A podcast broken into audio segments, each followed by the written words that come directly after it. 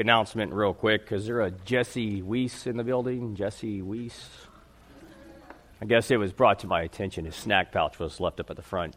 You can come see me afterwards. well, good morning, church. It is uh, great to be up here with you again uh, for this time in, in God's Word. Um, what a blessing. We are now in a season of Advent, and we have much to rejoice over. Uh, this afternoon, we are going to be in John chapter 12. John chapter 12. Starting in verse 35. So Jesus said to them, The light is among you for a little while longer. Walk while you have the light, lest darkness overtake you. The one who walks in the darkness does not know where he is going. While you have the light, believe in the light, that you may become sons of light. When Jesus had said these things, he departed and hid himself from them.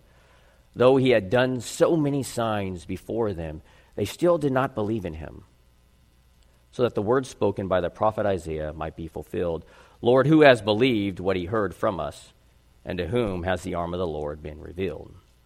Therefore, they could not believe, for again Isaiah said, He has blinded their eyes and hardened their heart, lest they see with their eyes and understand with their heart and turn, and I would heal them.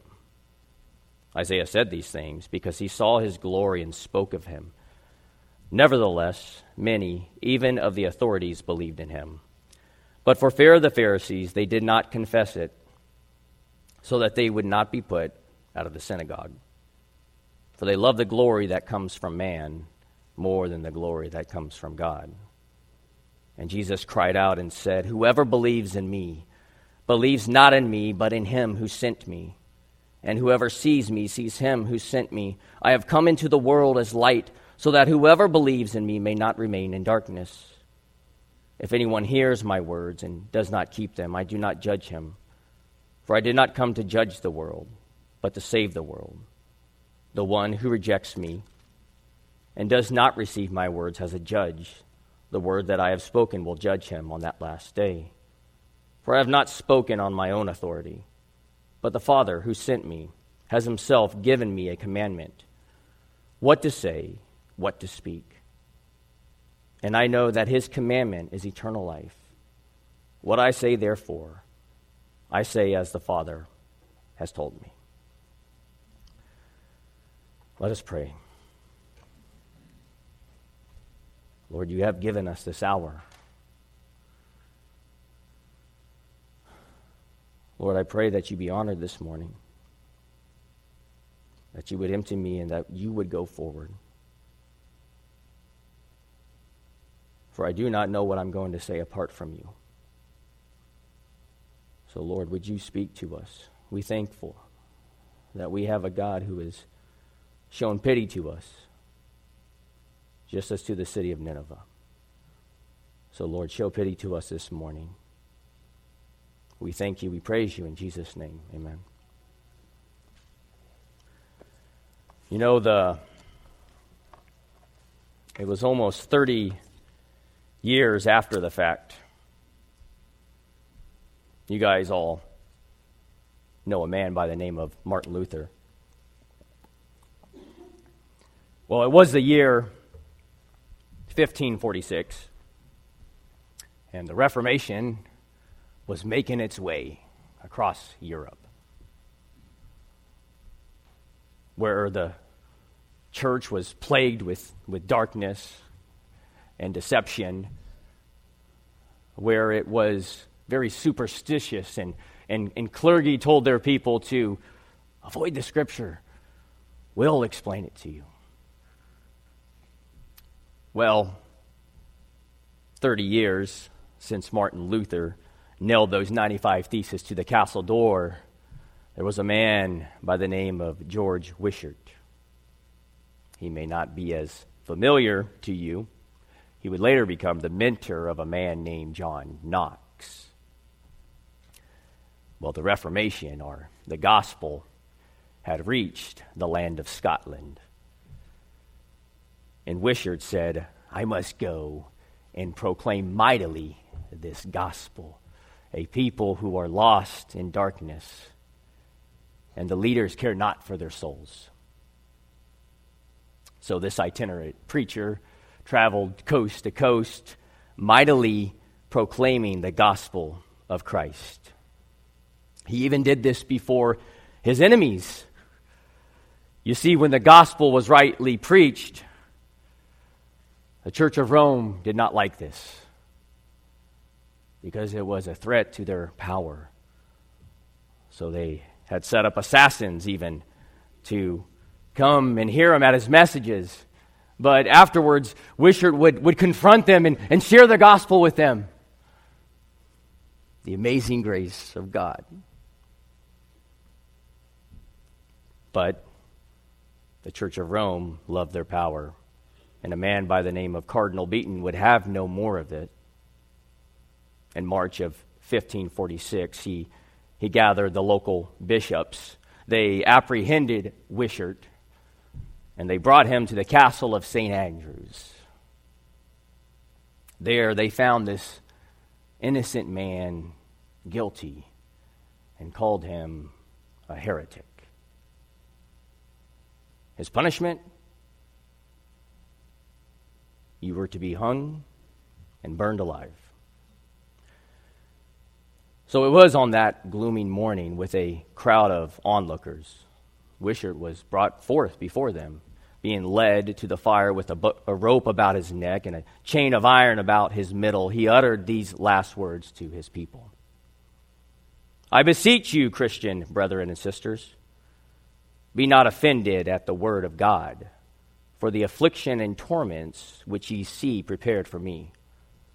But I exhort you, love the word of God and suffer patiently, and with a comfortable heart for the word's sake, which is your undoubted salvation and everlasting comfort.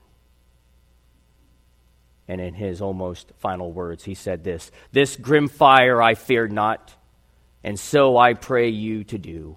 If any persecution come unto you for the word's sake, not to fear them that slay the body, and afterward have no power to slay the soul.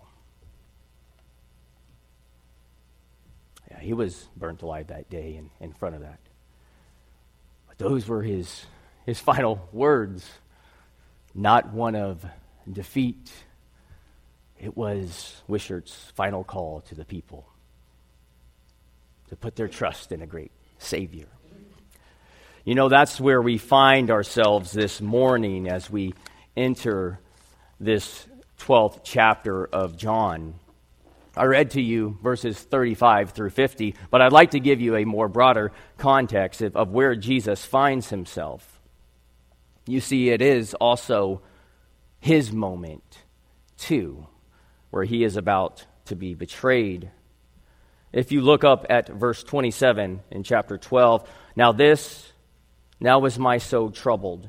And what shall I say, Father? Save me from this hour. But for this purpose, I have come to this hour. Father, glorify your name. Right? Jesus is now standing before the crowd saying that it is his last hour. Uh, the time for his betrayal is near, the, the time for his death is close. And, and very similarly, to the start of Jesus' ministry. Maybe you remember when he went down into those waters where a man by the name of John the Baptist baptized him. This was the, the start of Jesus' earthly ministry. Well, very similarly, how it was ending was how it began. Then a voice came from heaven I have glorified it, and I will glorify it again. This is God speaking to the people. The heavens open up. I have glorified it. God had glorified himself through his Son, Jesus Christ. And he is nearing his end. So, as the, the crowd gathered, hearing the expressions of one who is about to die, you know, the crowd wants to know. They're still, and, and by and large, right, he's, he's speaking to a Jewish audience. He's about to be cast out. uh, lifted up from the earth. The crowd is still expressing this confusion about what he is saying. He said this in verse 33. He said this to show about what kind of death he was going to die. So the crowd answered him, We have heard from the law that the Christ remains forever. How can you say that the Son of Man must be lifted up? Who is this Son of Man? Who is this Son of Man? That is where we begin today. Who is this Son of Man? The words of Jesus in his last moments before the crowd. And, and that's really what I want to answer before all of you today. Uh, who is this Son of Man? And what is our response? And I want to look at four points that I believe that Christ is making in this last statement. Four points that you and I must adhere to. We'll look at the first one. Point one. To believe in Christ means we will not be overtaken by darkness. To believe in Christ means we will not be overtaken by darkness. If you look at verse 35, so Jesus said to them, The light is among you for a little while longer. Walk while you have the light.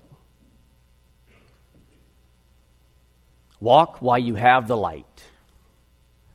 Walk while you have the light. You know, John, the author of this gospel, also penned that first letter in 1 John. And in 1 John 1 7, he, he elaborates a little bit more about walking in the light. But if we walk in the light as he is in the light, we have fellowship with one another.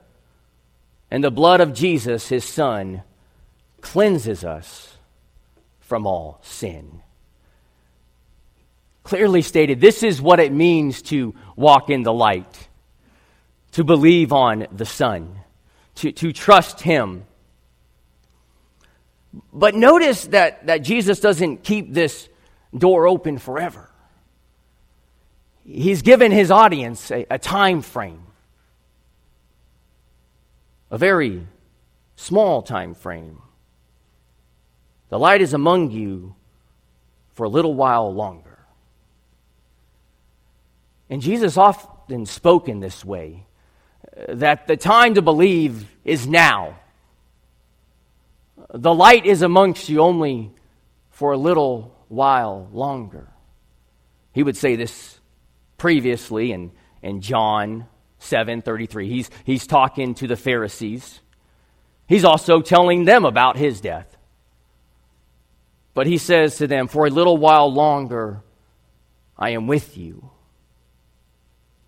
And this was not just exclusive to the crowds or the Pharisees. He also said this to his disciples, did he not? When he was in the upper room. Just, just look at our Lord, how he, he refers to those closest to him. Little children, I am with you a little while longer.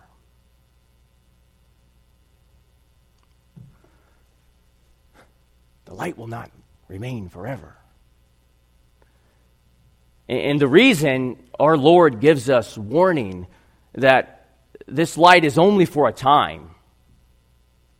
If you look at verse 35, lest darkness overtake you. The one who walks in the darkness does not know where he is going. Right? The, the light here is only for a season. Uh, but darkness is, is fast approaching. Uh, darkness is, is right there, right beside you. We almost hear these words of what Scripture says that Satan is crouching at the door, waiting to pounce. Darkness is, is right there. The light shining, it's, it's present. Darkness is waiting to take over. And as our Lord said, when darkness has overtaken us, we are lost. The one who walks in darkness does not know where he is going. I know a couple weeks ago, a pastor preached on the parable of the ten virgins. And them going out to meet the bridegroom, right? Christ, the bridegroom. They have their lamps. But that Lord, right, our Lord, He's coming on a day when nobody expects it. The bridegroom is only here for a season, the light is only here for a season. And when He comes and goes, and, and we have not walked in the light while He was here, there's no longer any oil left for our lamp. The light has been snuffed out and then there is darkness. I think one of the greatest deceptions that there is that, that people may face is that the light will be here tomorrow. Yeah, I'm not going to believe in the light right now. Well, give me a week or two. Yeah, give me another month. I still got to process this whole thing. I got to process Christianity. I got to think this over. We don't know that day, do we? We don't know. So our Lord says, verse 36 Walk while you have the light. Believe in the light that you might become sons of light. And isn't this the wonderful truth that He's given us? Right? We're not going to be overtaken by darkness once we believe in the light. No, once we believe in the light, then the light overtakes us. And no longer can we be conquered by Satan and his ways in darkness. No, we are now children of light, sons and daughters of light. So when we believe in Christ, when we put our trust in him, darkness will not overtake us. As we move along to the, the next point here, Notice what you can almost envision it, right? Jesus maybe a, atop a hill or presenting before the crowd. He just said this statement, and this is what he does next. When Jesus had said these things, he departed and hid himself from them. So, my second point to believe in Christ means that Jesus will not be hidden from us.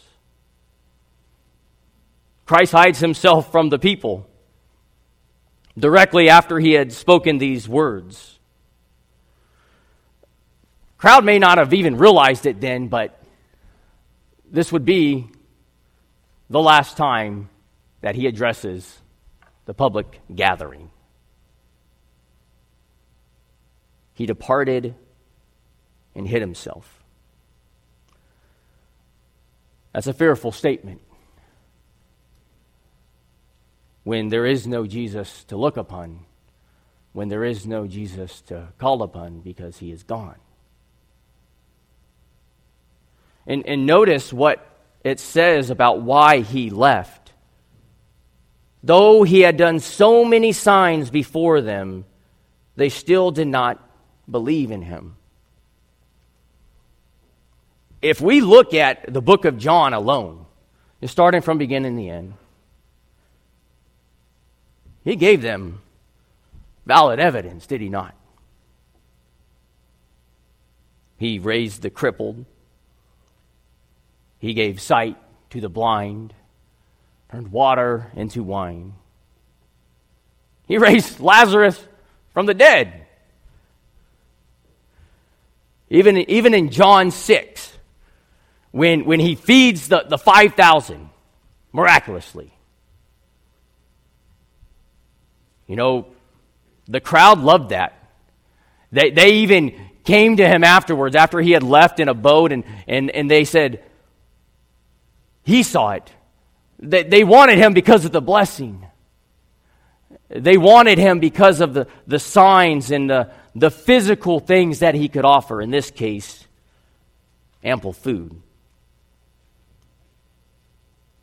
And he told them that he was the bread of life, that, that he was pointing to something greater, that it wasn't actually physical bread that I wanted you guys to see, but that I am the bread of life. Sign after sign. You know, I, I think John summarizes it beautifully, all that our Lord had done before the people. If, if you look at the conclusion of John in the last, the very last chapter, 21, John concludes with this Now there are also many other things that Jesus did. Were every one of them to be written, I suppose that the world itself could not contain the books that would be written. Jesus gave ample signs. He, he did so much that all the books of the world could not contain it. But it says here, though he had done so many signs before them, they still did not believe. It wasn't enough. After all the miracles, his perfect teaching, his enduring patience, they rejected the Messiah. And so he goes on in, in verse 38 to, to tell us why this is so. Why, why, did this, why did this happen? Verse 38 so that the words spoken by the prophet Isaiah might be fulfilled. Lord, who has believed what he heard from us, and to whom has the arm of the Lord been revealed? This comes directly from Isaiah 6:10. Or I'm sorry, Isaiah 53 1. It had been foretold about this. At the arm of the Lord would be revealed. Right? We think of Christmas, J- Jesus coming. It happened. They, they waited for it. But what had happened? It was not enough. They did not believe. If you go on to verse 39, therefore they could not believe, for again Isaiah said, He has blinded their eyes and hardened their heart, lest they see with their eyes and understand with their heart and turn, and I would heal them. Israel had rejected Christ.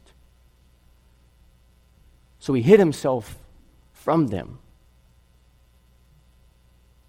the day of salvation had left them.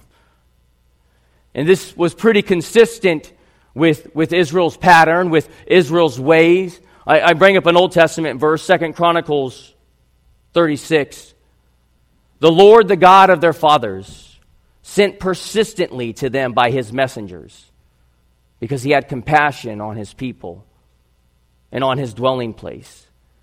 But they kept mocking the messengers of God despising his words and scoffing at his prophets, until the wrath of the Lord rose against his people, until there was no remedy.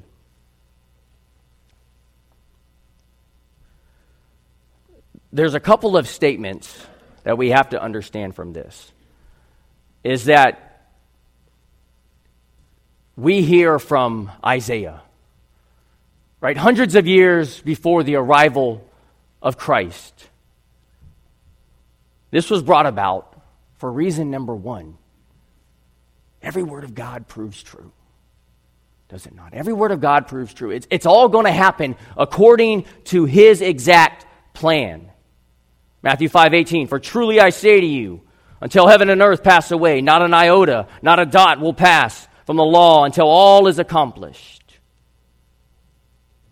Every word of God proves true. But also, it was foretold of a people that they wouldn't believe. We might ask ourselves is God unjust in this? This seems unfair. How can this be predetermined?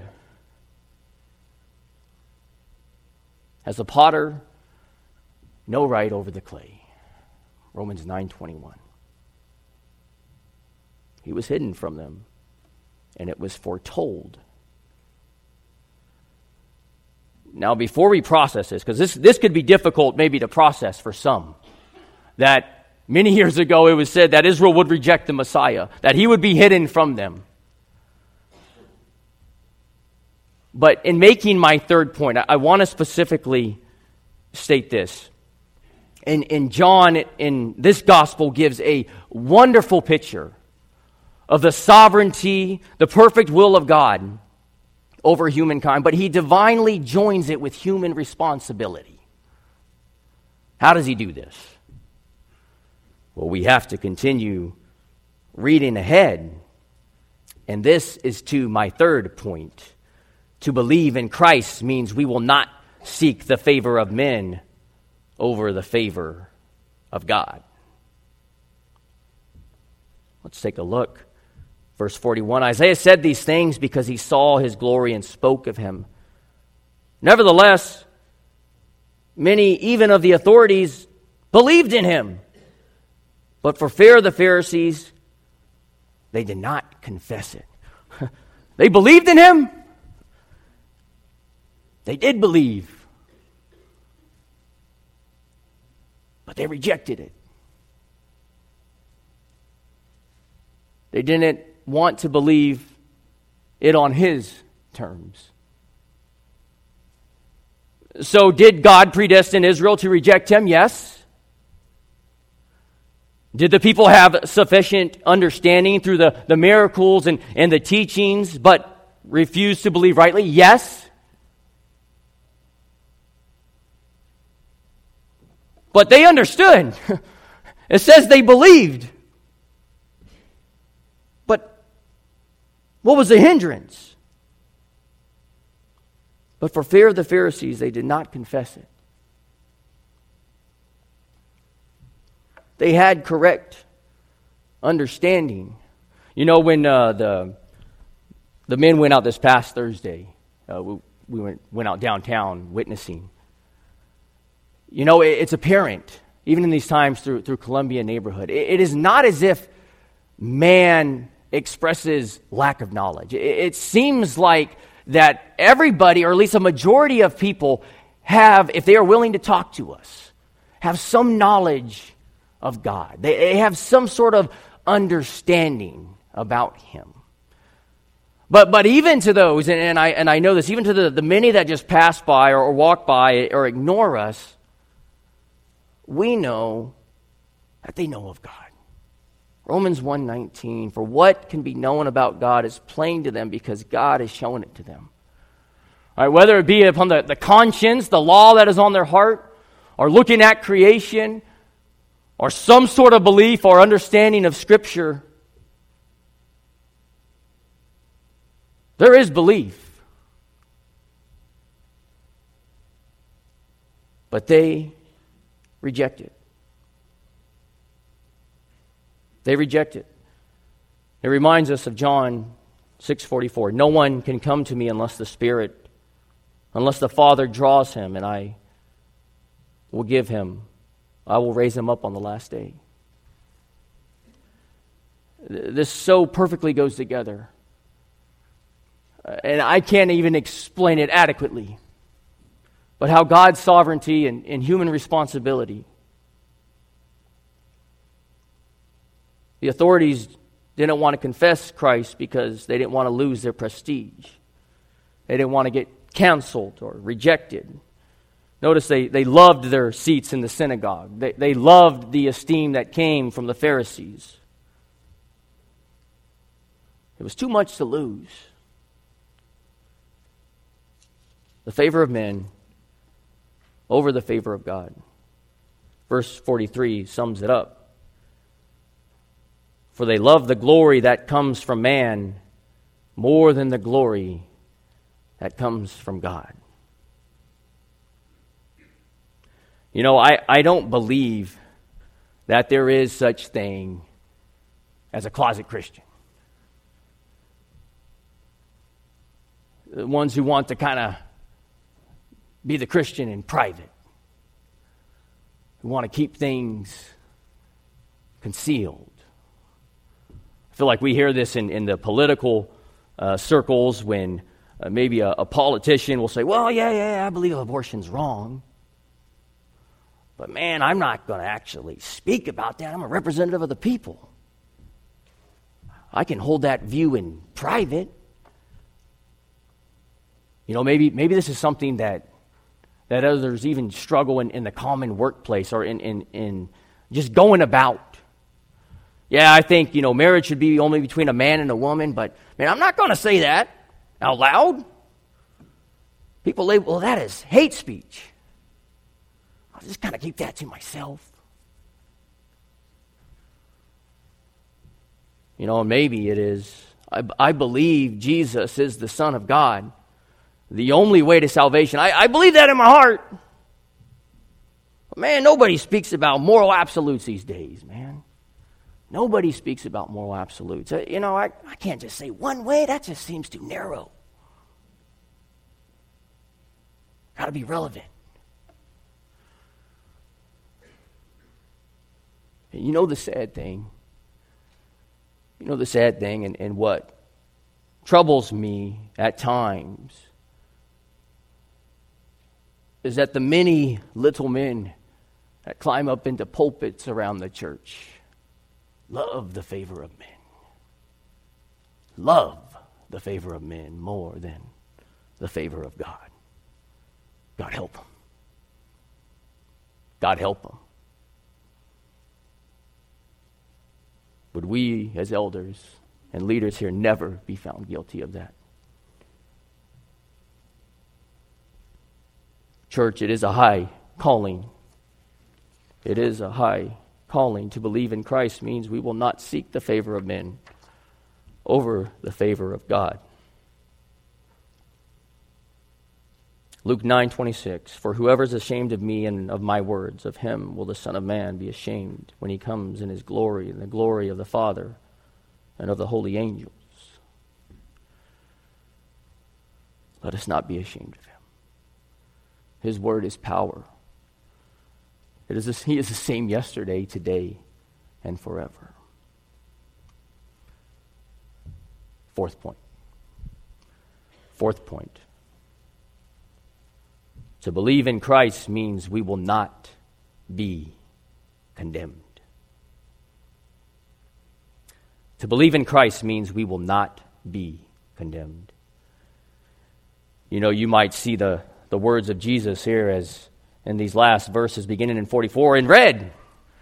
And you might say, well, I thought that Jesus had left, that he had already hid himself from the crowd. Well, it is not our understanding that this was said amongst that same crowd. We can look at this as Jesus' final call. In summary of who he is. Whoever believes in me believes not in me, but in him who sent me. And whoever sees me sees him who sent me. I have come into the world as light, so that whoever believes in me may not remain in darkness. It might sound a little confusing there, where he says that uh, whoever believes in me believes not in me, and then where he says, I have come into the world as light, so that whoever believes in me may not remain in darkness. He is showing his perfect authority of who he is. The Father and the Son are one. And this goes back to the very question that he began with, or that the crowd was asking Who is this Son of Man? Was that not the case that he is making? That him and the Father are one. And notice that because of this, because him and the Father are one, he says this I have come into the world as light, so that whoever believes in me may not remain in darkness. If anyone hears my words and does not keep them, I do not judge him, for I did not come to judge the world, but to save the world. This now, this right now, right, 2022, this is the favorable year of the Lord. Jesus is still standing today as Savior. Now, we might see that and say, the Lord did not come to judge, not at first. No, not at his first advent. He, he came to save. We know that there is a day of judgment. Second Peter says that there is a day the earth is reserved for fire and destruction of ungodly men. That is not right now. I have not looked outside this morning and seen the hell and brimstone being rained down upon Bellingham. We are not in that season. Jesus came to save, and, and by saving us, he has saved us from condemnation. But notice he, he gives this final warning of, of why we must believe now. Because if we move, if we fast forward to verse 48, the one who rejects me and does not receive my words has a judge. The word that I have spoken will judge him on that last day. Right? Every, every word that you're hearing from an echo, from your scripture reading, from your devotions, from your podcast, if they come rightly from the Word of God, those are the words that will judge us on that last day. And if we have belief in that, if we have turned to the light, as Jesus himself said, turn to me and you will not be in darkness, praise God. Praise God. No condemnation for those who are in Christ Jesus. But to those who put off and postpone, we stand before a judge on that last day to be answerable for all that we heard. Let, let not the, the words of, of Christ, maybe even for those who have been in attendance of church 20, 30, 40 years, regular attenders, let these not fall absent on us today.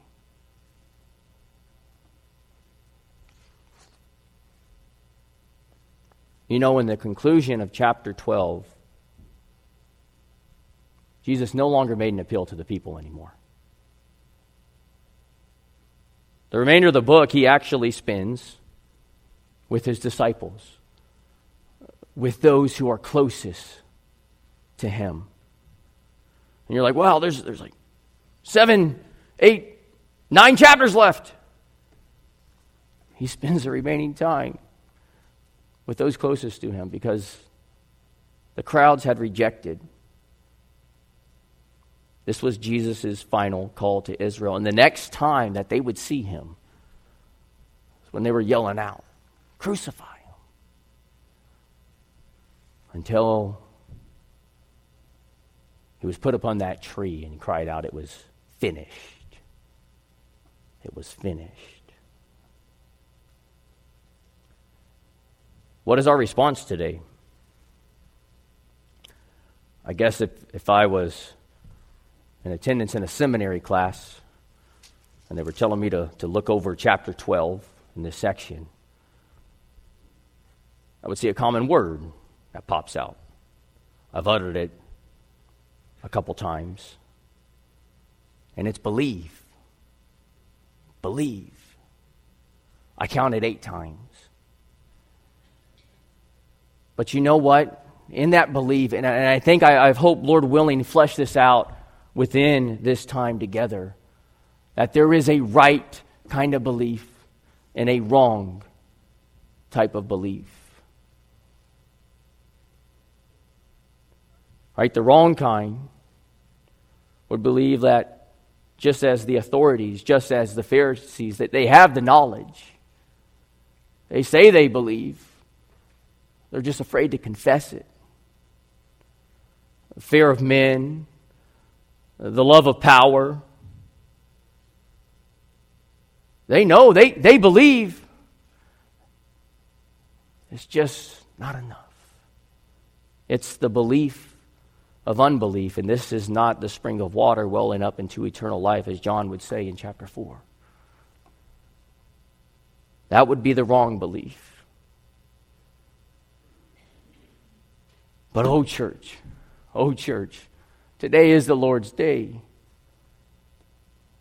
We are called to have the saving faith. While you have the light, believe in the light. And in verse 46, the Lord says, So that whoever believes may not remain in darkness. This is the right kind of belief. That is not upon ourselves, that it is fully trusting in Jesus. And guess what? He will raise us up on the last day. He will raise us up on the last day. His final words to the crowd believe, believe, believe, believe in me. He's coming back, church. He's coming back. Four wonderful reasons to believe. Four wonderful reasons to believe. On that glorious day, on that glorious day when we stand before our King, we'll say, Well done, good and faithful servant. And if you are having trouble with that, if you are having trouble with that, believe. Cry out like the man, Lord, I believe, but help my unbelief. We have a great God. He'll answer our call, will he not? Go to him rightfully. He is patient and kind, just like Nineveh. He shows pity on us. Let us pray. Father God, we thank you for this morning. We thank you for this morning, Father God. We have much to rejoice in. For your saints who have put faith and believe in your name, O Lord, no evil can come against us. We have the hope of all hopes, praise God. Lord, if there be any among here this morning that don't know you, would today be that wonderful day where they call upon the name of the Lord to receive, oh, so precious a salvation. In Jesus' name, amen.